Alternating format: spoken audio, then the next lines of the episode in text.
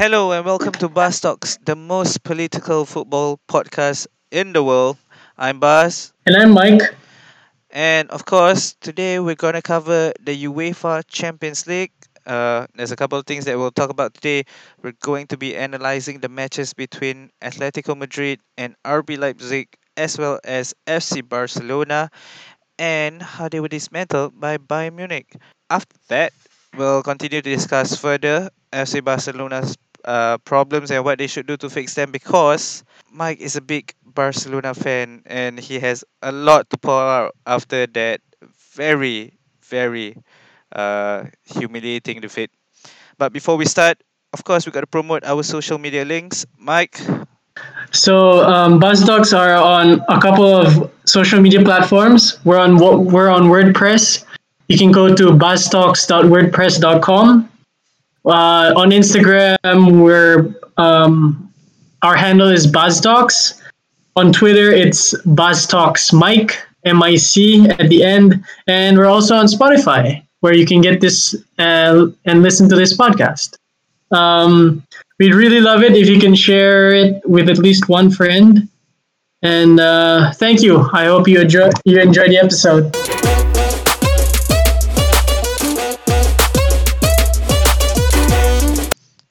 Right, just to recap, uh, the scores for the UEFA Champions League game, which I'm sure you would know by now, RB Leipzig beat Atletico Madrid 2-1, which is a big surprise, and of course, the big big topic that we'll talk about is Bayern Munich beating Barcelona 8-2. But uh, Mike, before we start with the uh, cover, uh, coverage of the games, uh, uh, I'll just like you to note, uh, picking up from last week, uh, we have some stats uh, that I managed to see on our uh, page here. There are three countries listening to us uh, of our listeners from episode 2 Singapore, United States, and Malaysia. Hello, friends fr- from Malaysia and the United States. Uh, uh, Mike, you'll be really surprised. Uh, can you guess how many listeners, uh, how many people from United States in percentage were listening to us? Ninety percent. No, no, it's not ninety. It's not that high. You were you were quite optimistic about not sharing it, but seventeen percent of our listeners from the United States uh, are from the United States.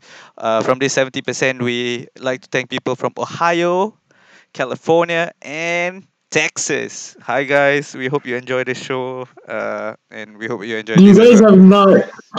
You guys have nothing to do. Don't be mean to our listeners, You're listening to this podcast for God's sake. hey, it means, it means that they, they think we have uh, good points to share. All right.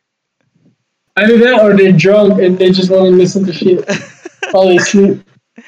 Okay. Uh, enough banter. We'll straight away go into the RB Leipzig and Atlet- Atletico Madrid match. Uh, one that I'm really sad about, but uh, because Atletico went out, though it's not a surprise if you actually watch the game, which I did, was really really amazing. Uh, few people that actually uh, stood out. One is, is of course the manager, uh, Julian Nagelsmann.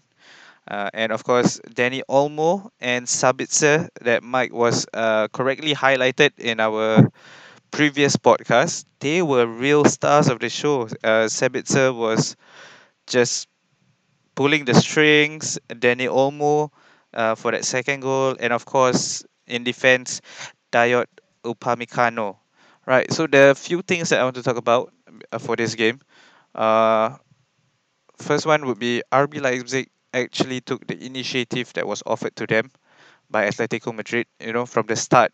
It just took three minutes and, and you can see that RB Leipzig were able to move the ball quickly, shift the ball around and, and pull Atletico Madrid out of their defensive uh, solid unit that they've been known for. This was quite amazing to watch because if you see carefully, whenever Leipzig are in attack, they switch from their uh, well their listed uh, starting formation was a three three three one, but when they play uh, in attack when when they're attacking they're in a three one five one formation, which is honestly something that I think is very difficult to do. Uh, and because of this, they outnumbered Atletico Madrid in their standard 4-4-2 setup. Uh, a variation of uh 4-4-2. I wouldn't say it's a 4-4-2 uh, throughout the game, but they out outnumbered the defense. Uh, Leipzig outnumbered the midfield, and in attack, Diego Costa starting with uh, Marcos Llorente was, I think, a poor choice considering you had the faster uh, options in Alvaro Morata or João Felix, and of course Thomas Lemar. Because in the first half, any good options or any good uh, play came from Yannick Carrasco on the left hand side. Uh, and I think the best one was when he linked up with uh, Renan Lodi uh, for a one-two and had that one opportunity on goal that was uh, covered in uh, in the near post. And again, you can see this when Leipzig got their second goal through Tyler Adams. It was a very deep, big deflection of of Savic, but the way Tyler Adams managed to find himself uh, in space just outside the box with no midfielders marking him was absolutely amazing to watch. Uh, especially when Leipzig won the ball, got it to Sabitzer, and who had Angelino, uh, his on loan from Manchester City, marauding throughout the entire game. He found Angelino out wide, and Angelino calmly cut the ball back, and Tyler Adams took his shot. Yeah, and I think it's it's something that really cost them, considering that Atletico Madrid were expected to progress to the next round because they got the experience. What do you think, Mike? Yeah, uh, RB Leipzig, RB Leipzig was were really really good. Um, what what do you think? What what surprised you the most about RB Leipzig? I think the most surprising one is that even without Timo Werner, they had a lot to offer going forward. Uh, and the substitutions that Nagelsmann made actually turned the fa- uh, the game back in their favor. Uh, initially, uh, when they scored that first goal very early on in the first half, uh, in the second half, sorry, it was it was going ag- uh, it was all their way, and then Simeone made a change by bringing on uh, João Felix on the 58th minute, who instantly made an impact by providing uh, more options and providing better penetrative runs. And you you do wonder why Felix is not starting, but at the same time, I can understand why uh, Simeone would revert back to his more defensive tactics because clearly from the way that this Leipzig team can transition in attack and in defense uh, in terms of uh, a tactical formation. It was it was really understandable why uh, Simeone went on on his preset nature of being defensive. Okay, you you you, talk a lot about Felix and how he made a difference in the 58th minute. What did what did Simeone do wrong? Do you think did should should he have started Felix from the start?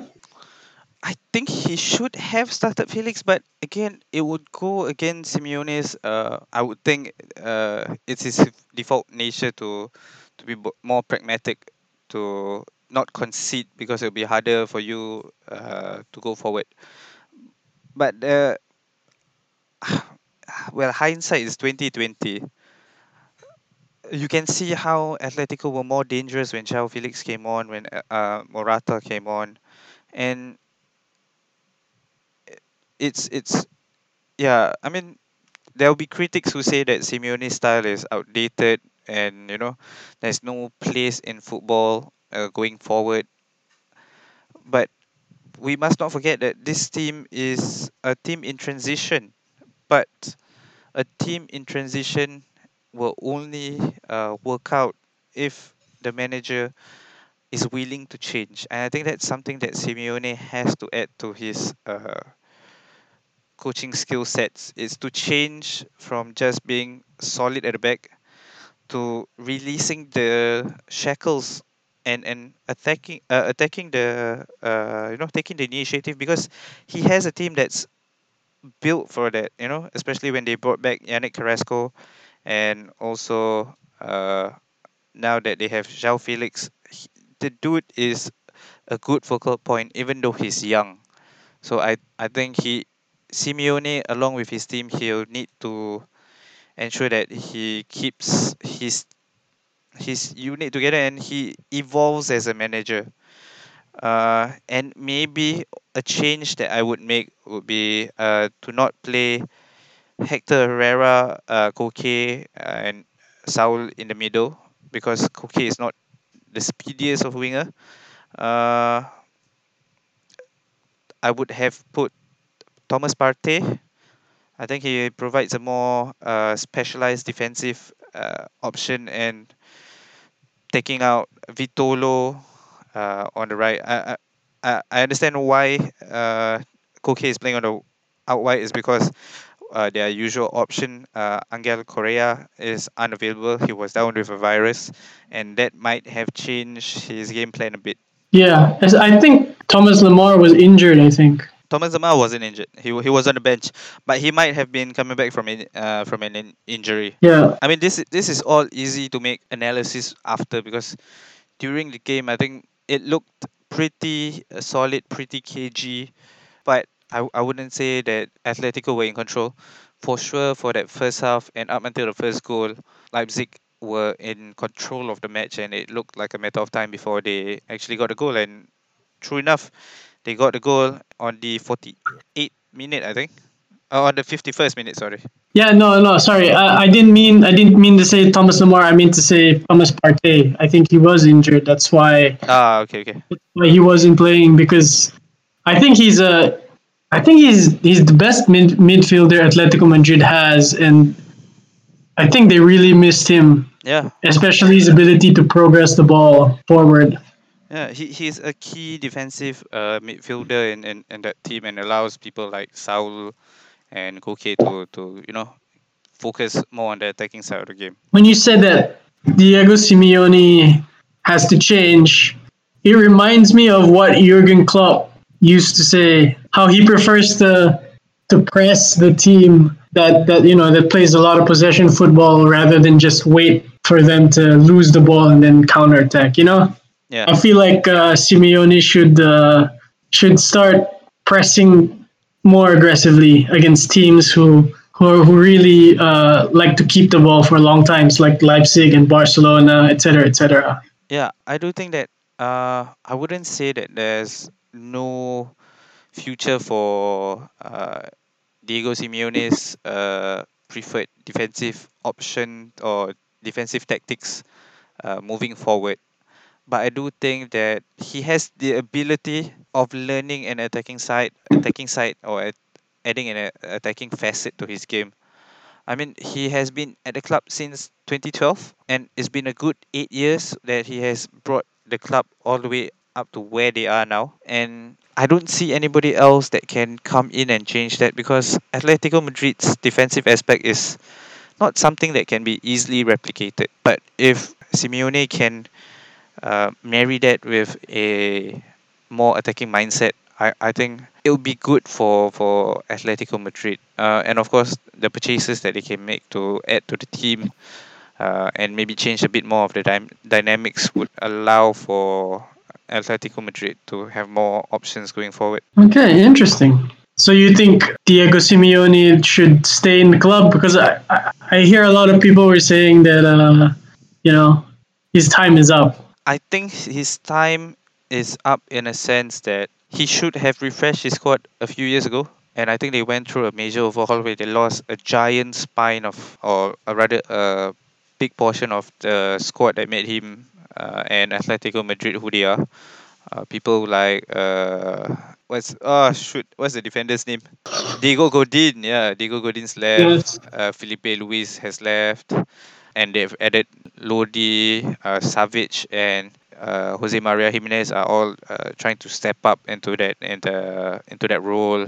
And of course, having someone like João Felix, and then you you losing uh, Antoine Griezmann, it, it changes the dynamics of the team. So it'll take some time for him to adjust, and we'll see whether he can accommodate a talented player like uh, João Felix. I mean, people would say that Simeone may not be the best person to nurture uh, Felix's talents, but hey, he did make Antoine Griezmann who who he was.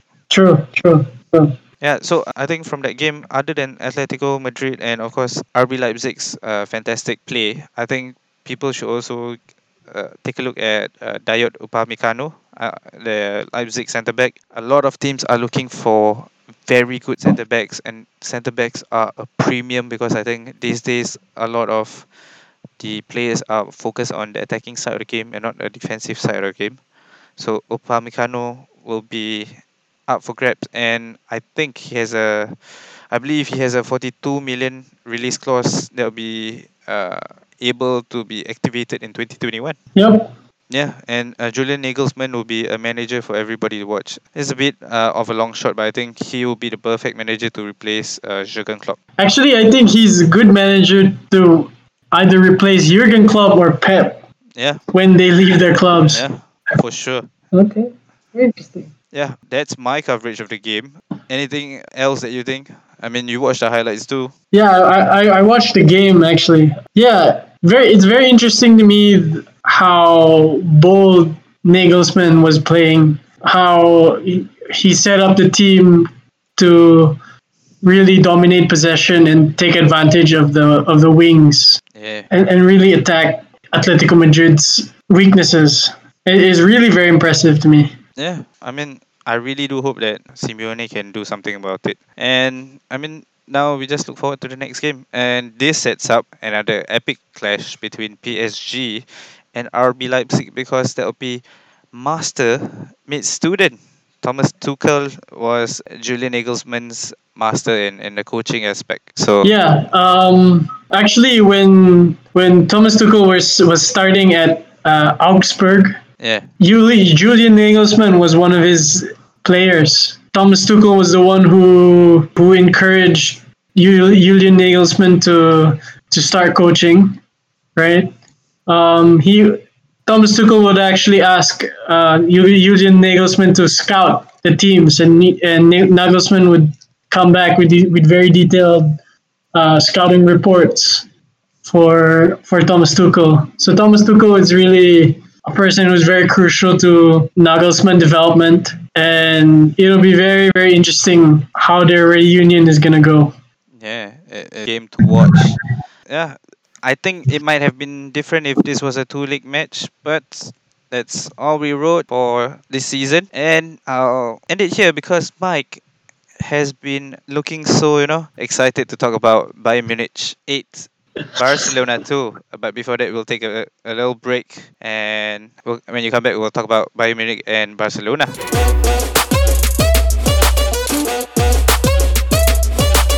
What's up, guys? Um, now I'd like to talk about the destruction of Barcelona by Bayern Munich. Mike, uh, Um, do you have tissues ready? You, you, you're not going to start crying again, right? That was such a crazy game, right? Yeah, it was insane. I mean, I watched the game, uh, and Yeah. mostly the highlights, but you, you can see the transition and and we'll, we'll talk about this more at the end because there's that video about uh Messi in the changing room that's going on. Uh, I want to get your viewpoints on that, but before we get to the fun part of dissecting this, we'll get to the even more fun part of watching Mike having to explain what went wrong and his thoughts on the game. After you, Mike. Take it away. Okay, thanks, man. Um, okay, before before I talked about the match, I want to talk about um, Barcelona specifically because um, they have a lot of issues that uh, Bayern Munich was able were able to really take advantage of. Okay, so so the thing with Barcelona is that they have an aging squad. Messi, Suarez, Vidal, Piqué, Alba, Busquets. They're, these are uh, players that are always in the first 11, but they're in their early 30s already. Um, you know, they are slower, they have less energy, and because of that, Barcelona don't press properly.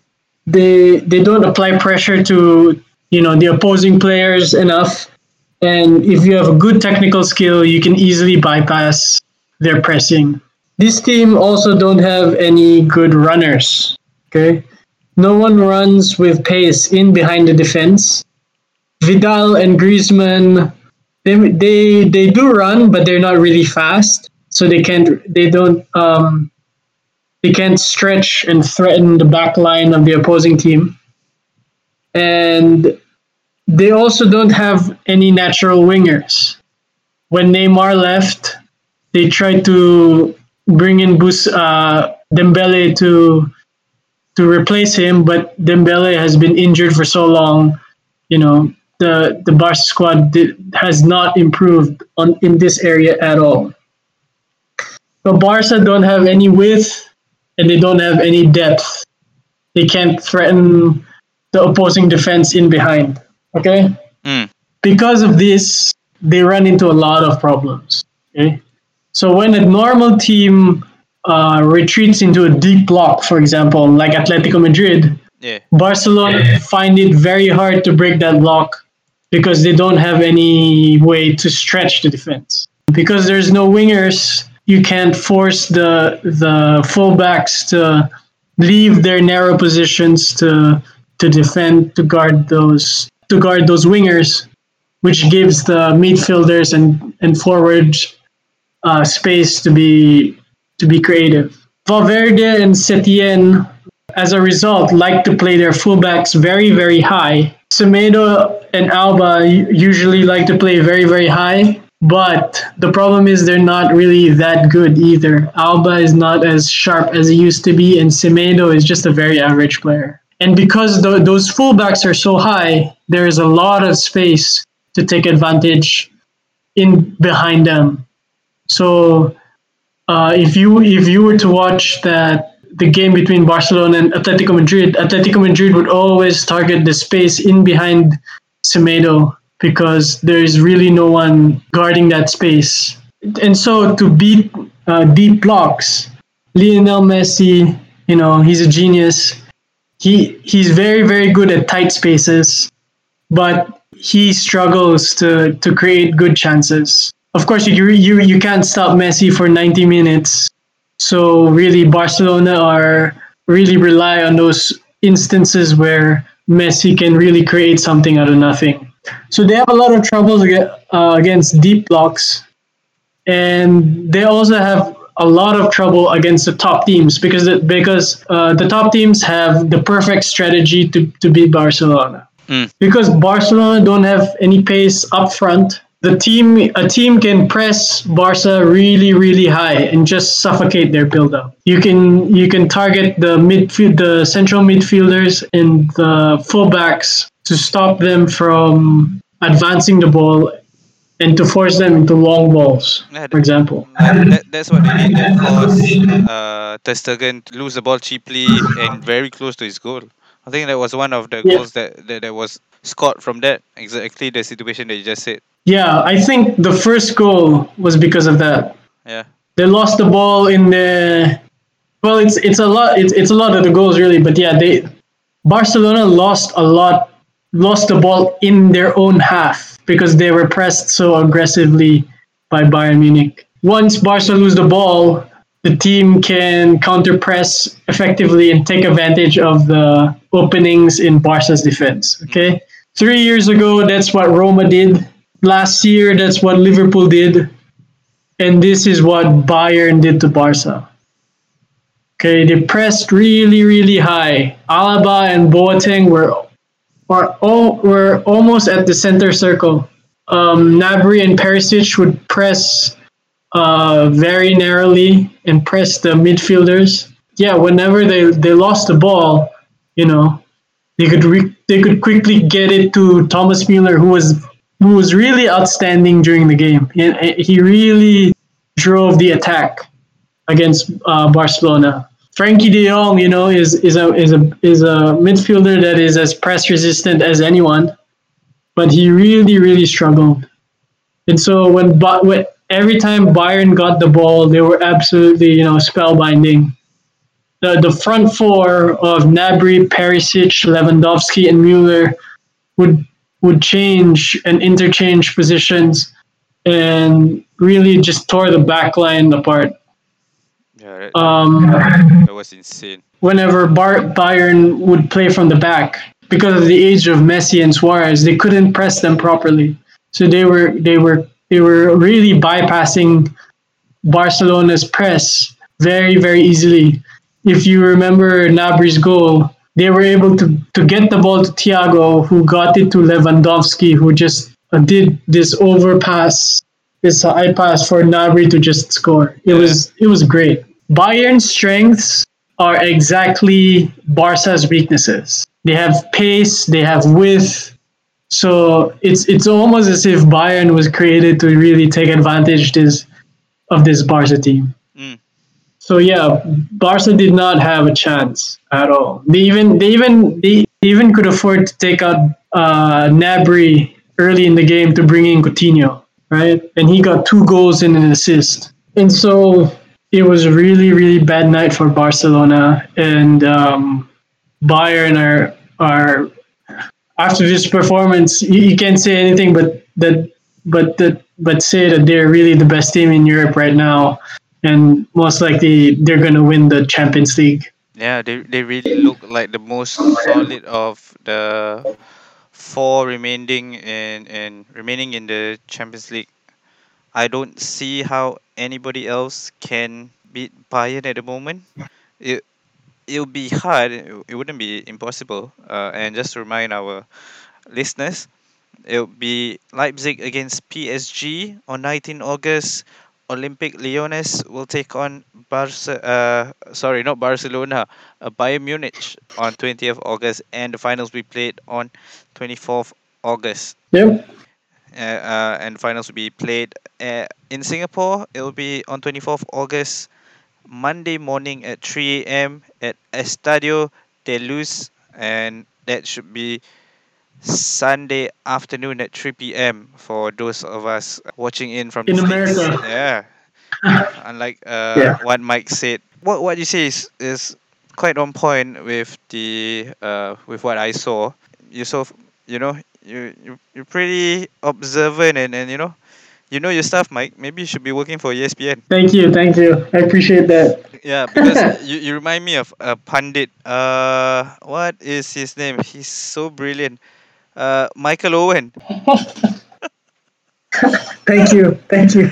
Okay, before we wrap up on this section about Barca and Bayern Munich, I actually want to ask you, how do you think it would have played out if there was a second leg? It would have it would have been another eight two. Had it been a normal season, do you think it would have Yeah. panned out differently? Considering that we, we are in, in COVID measures, and if it were a second leg, if if there was a second leg, sorry, to, to, to come in, I think traditionally it's two weeks after uh, the first first meetup, first leg, yeah, the first leg. What do you think Barcelona would do? It's hard to say. Um, Yeah, this, this is all like hypothetical because we, we will never know what will happen. But if let's say uh eight two, what what do you think they would? How would they prepare for that uh, second leg? I think maybe maybe they would have um, played Because- the some of the youngsters more. Maybe Yeah, um, because if maybe I, they could have if I can taken out Suarez for Fati. But who knows? Yeah, Go ahead. That eight two scoreline was eight away goals for Bayern Munich. Yeah, That's an insane amount of uh, and we know how critical eight goals are. So yeah, you were saying maybe play the youngsters. maybe play the youngsters. Um, try to try to patch up the flaws that Barcelona have, but there are too many problems to to just fix in two. You know, in in a month or in a couple of weeks. Yeah. Uh, so I, I just don't see I just don't see what Barca could have done to beat Bayern. It's impossible. Okay, right. And with that, that caps our coverage of the UEFA Champions League quarterfinal. The other two games, as we know, PSG beating Atalanta 2-1. Two late goals from PSG and Olympic uh, they- Leon, Olympic Lyon. I, I thought that's how, how you pronounce it, Olympique Lyonnais. Uh, that's how the French do it, right? I was trying to I have no idea, dude. I, I, I've I've picked this up from Frank Leboeuf because you know they are two of my favorite uh, pundits or, or sports analysts, Frank Leboeuf and Julien Laurens. So you know, I'm I'm name dropping in hopes that you know somebody tags them. then they listen. Please to- don't. yeah, uh, where Leon beat Man City three one uh through uh two Dembele and one Cornet goal. Yeah. Yeah, I, I'm I'm Moussa at- Dembele, I think, is one of the is one of the most electric youngsters right now. and because of this very historic uh, defeat that Barcelona were handed uh, in our next segment, uh, after we take a short uh, break, we'll hear more of Mike pouring out his soul uh, on what he thinks should happen and how they move on from here. So stay tuned.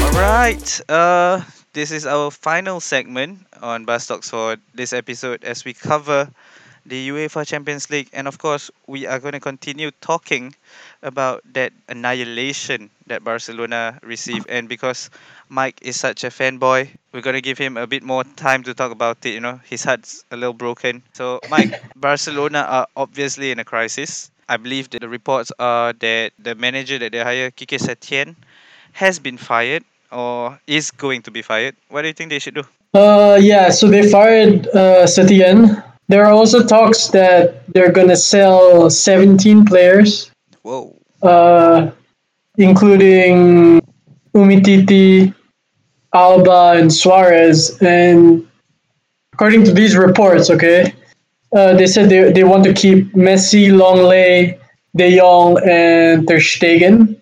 Okay. Okay. Uh, if that's true, I think that's a good direction for them to take. They, they have to pretty much change half of the team to be competitive again. But fortunately, I think they have a good number of talent at Barca B right now that could be potentially first team uh, material. Okay, but before we go to uh, talking about these youngsters, because there are a few that have been quite standout this season, don't Barcelona have the issue of the presidential election that's coming up? Barca, um, every couple of years, they go, th- they they elect a new president, Yeah. and the next election is supposed to happen um, after the 2021 season. Mm. So that's one year from now. Bartomeu, the current president, can cannot run anymore. So there's going to be a new president. But there are already uh, shouts asking Bartomeu to resign and to have early re- elections. But I, I don't think that's going to happen. I don't see I don't see Bartomeu uh, leaving early. I think he's gonna I think he's gonna stay. Okay. And of course, now going to talk about the youngsters, and nobody's better placed uh, in the amateur world, at least, to talk about Barcelona's youngsters than the fanboy himself.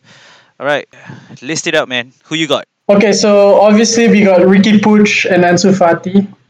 Oh, Um, yes. You know they're very they're very talented youngsters. Fati is a winger who can cut in from the left to score. Uh, and Riqui Puig is a midfielder in the in the Iniesta mold. You know, he he operates in the left half space and he's very good at, at progressing the ball.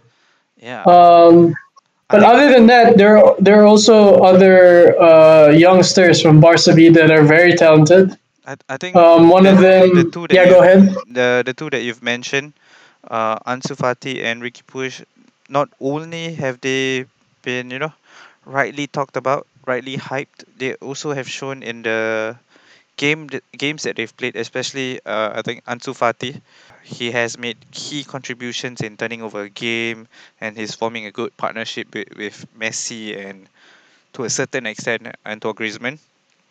Riqui Puig Yeah, I think, uh, like you said, he he plays in that uh, Iniesta kind of role. I mean, nobody can be an Iniesta, but he has that ability to you know dictate the pace, uh, find good passes, and key passes in uh, dangerous areas and keep the ball flowing.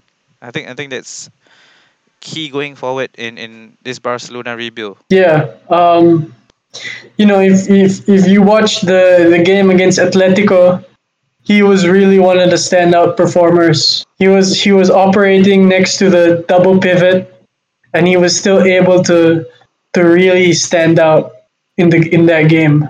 So I think he's one of the exciting talents that Barcelona can can put in their squad. But um, there are also a couple of other talents that are playing at Barca right now. The first one is uh, Monchu. He's a right central midfielder. He's a more complete uh, physical player than than than Riqui Puig. Uh, he can make runs from deep and score goals. He was actually Riqui's partner in uh, central midfield when they were in Barca B. And then there's another one, Alex Collado. He can play as a right central midfielder or as a right winger. And Garcia, Garcia Pimienta, the Barca B coach, actually placed him in the in the right wing role, moved him from midfield, and he's really been really really good at that role. So if you know if if they want to to find someone who can play in the wings, Collado is definitely a good option. Okay. Uh, and then there's also the center back uh, Ronald Araujo. He's actually been playing since the restart. He's been playing as a backup for Lenglet and Piqué, and he's been he's been very good every time he's had to play. And I think he'll be a solid option for Barca. What what's his strength? He's he's you know he's he's a typical uh, uh, ball playing center back. He's got pace. He's very technical on the ball and he's strong in the air. Barca like to play a high line.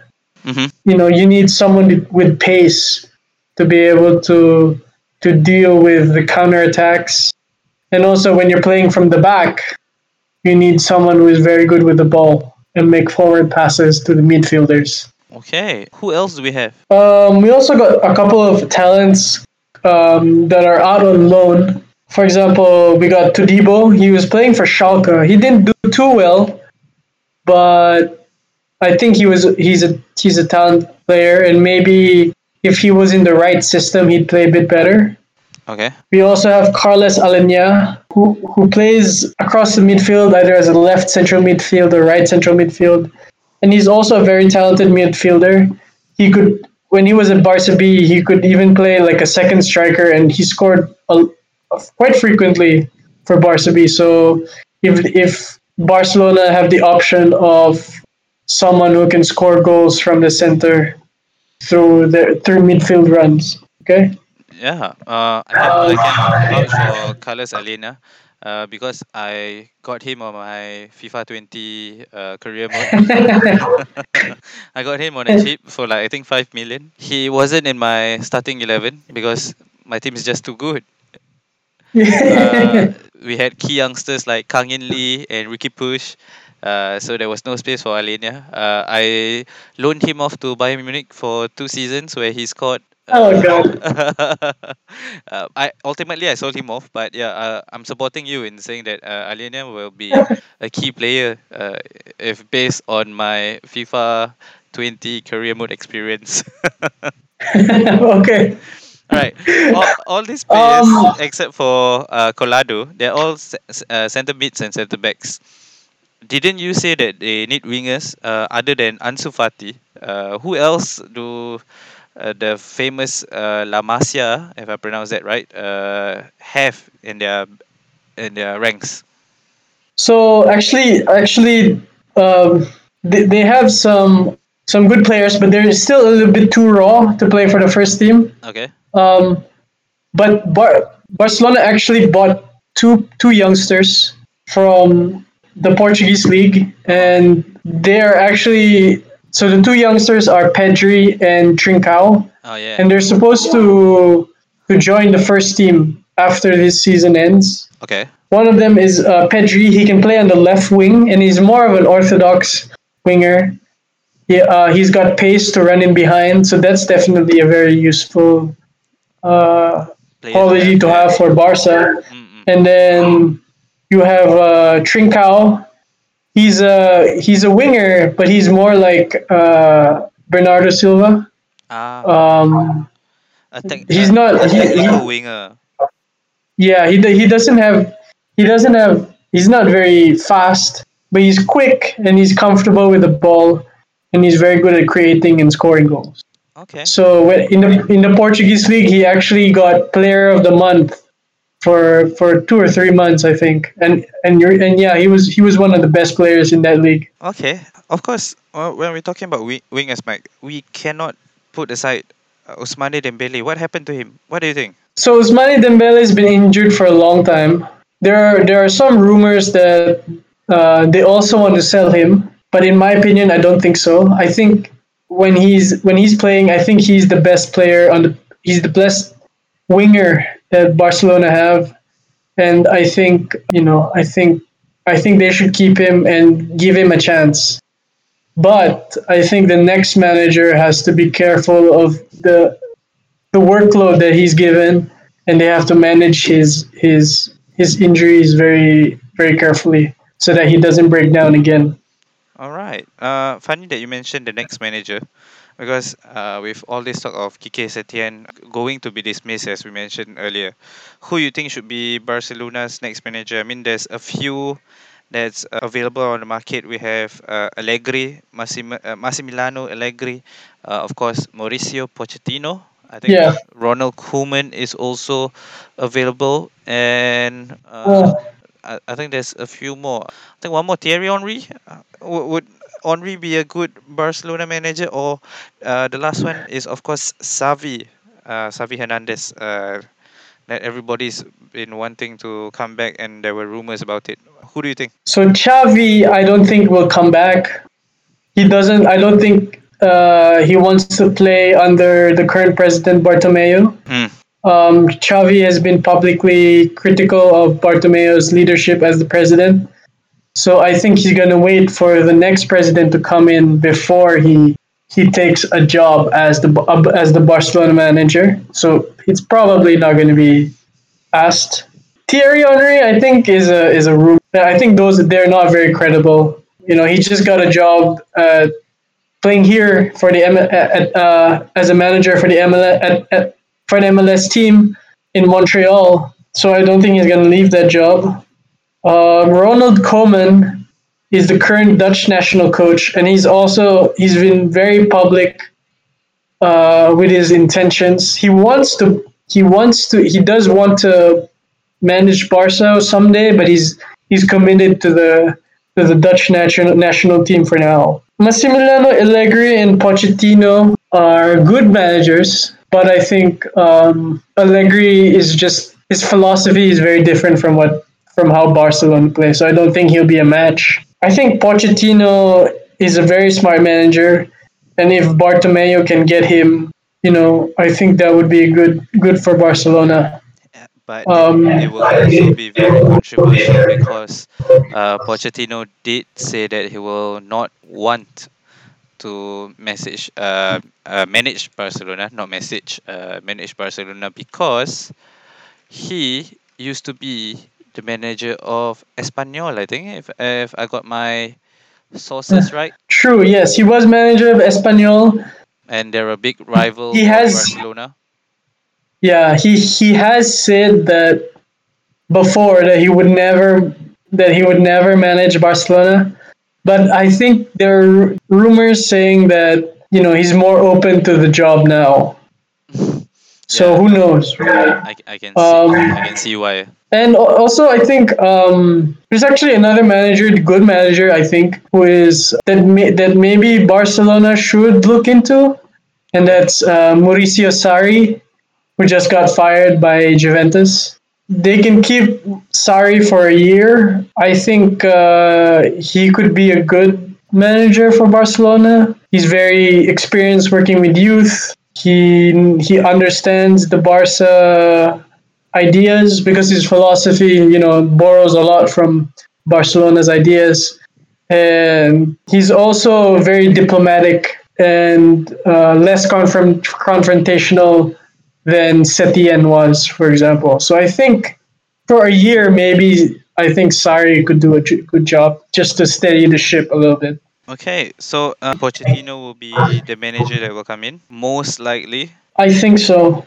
But Sarri will be a good alternative. uh, Yeah, Sarri, I think could be a good alternative. I mean, he doesn't have to be a genius. You know, the rebuild, the rebuild of Barcelona is a long-term project. Yeah, So if if Sarri has you know has the time to steady the ship, then we can be the team can be more successful in later years. Because I think short term success that should not be the objective. It should be long term success. And changing the guard, really. That should be the goal. Rather than trying to win the La Liga or In, in the Champions League again. Yeah. Okay, yeah. So with that, I think uh, we'll wrap it up here. Mike has gotten a lot off his chest. Hopefully, it has helped him recover from his trauma. So this is a bus talks uh, along with uh, some slight therapy. Uh, and just to recap, we'll be pro- we'll be covering the UEFA Champions League all the way up until the finals. So the next two games happening on the 19th and 20th of August. We'll talk about it in our next podcast. And with that, we'd like to remind you to follow us on the social media platforms. Uh, we are on WordPress, bustalks.wordpress.com. We have our immediate uh, posts that we put uh, after we, we watch the game. We'll try to get that up as quickly as possible. You can follow us on Instagram. Just find us at Bustalks. That's B A Z T A L K S. Our Twitter, Twitter handle, Bustalks Mike. That's Bustalks with M I C at the back. And of course, if you're listening to us, we're already on Spotify. We'd love it if you can share it with at least one friend. Uh, like, share, and subscribe. And we really thank you for your time in this episode, and we hope you join us in the next episode. All right. Thanks guys. Thanks. That's thanks from Mike. Thanks from me. Uh, take care. Stay safe. Stay tuned to Bus Talks.